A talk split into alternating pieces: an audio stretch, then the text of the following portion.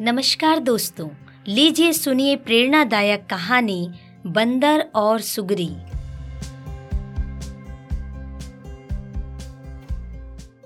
सुंदर वन में ठंडक दस्तक दे रही थी। सभी जानवर आने वाले कठिन मौसम के लिए तैयारी करने में लगे हुए थे। सुगरी चिड़िया भी उनमें से एक थी।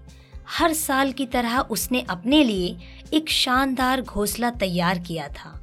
और अचानक होने वाली बारिश और ठंड से बचने के लिए उसे चारों तरफ़ से घास फूस से ढक दिया था।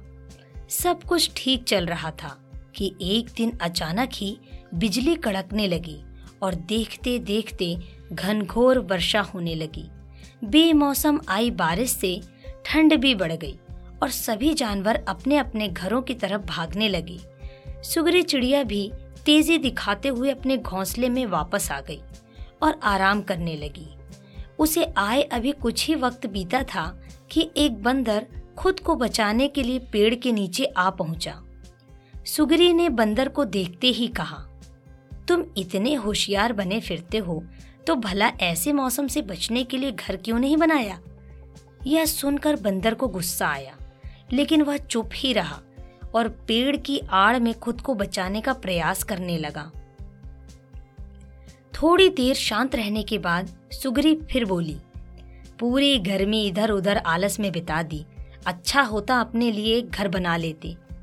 यह सुन बंदर ने गुस्से में कहा, तुम अपने से मतलब रखो, मेरी चिंता छोड़ दो। सुगरी शांत हो गई। बारिश रुकने का नाम ही नहीं ले रही थी और हवाएँ भी तेज चल रही थीं। बेचारा बंदर ठंड से काँप रहा था और खुद को ढकने की भरसक कोशिश कर रहा था। पर सुगरी ने तो मानो उसे छेड़ने की कसम खा रखी थी। वह फिर बोली, काश कि तुमने थोड़ी अकल दिखाई होती तो आज इस हालत में सुगरी ने अभी अपनी बात खत्म भी नहीं की थी कि बंदर बौखलाते हुए बोला, एकदम चुप, अपना ये बार बार फुसफुसाना बंद करो। ये ज्ञान की बातें अपने पास रखो और पंडित बनने की कोशिश मत करो। सुगरी चुप हो गई। अब तक काफ़ी पानी गिर चुका था।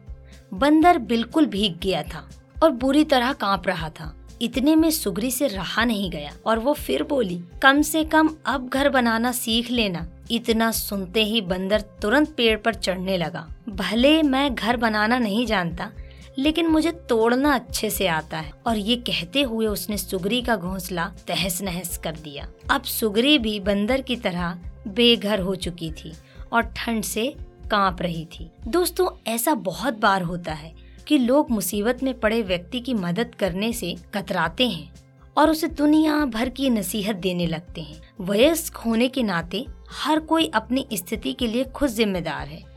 हम एक शुभ चिंतक के रूप में उसे एक आध बार सलाह तो दे सकते हैं, पर हाँ उसकी किसी कमी के लिए बार बार कोसना हमें सुगरी चिड़िया की हालत में पहुँचा सकता है।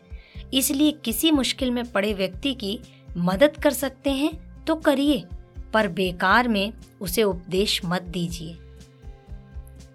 दोस्तों, आप सुन रहे थे मोनिका की आवाज़ में प्रेरणादायक कहानी, बंदर और सुगरी। आपको कहानी कैसी लगी, मुझे कमेंट करके ज़रूर बताएँ। इस कहानी को यदि पसंद आई है तो लाइक करें, अपने दोस्तों के साथ शेयर करें। इस पॉडकास्ट पर यदि आप कहानी को पहली बार सुन रहे हैं तो प्लीज़ ये रिक्वेस्ट है, आप इस चैनल को, कहानी सुनिए चैनल को सब्सक्राइब करना बिल्कुल ना भूलें। सुनते रहें कहानी मोनिका की जुबानी।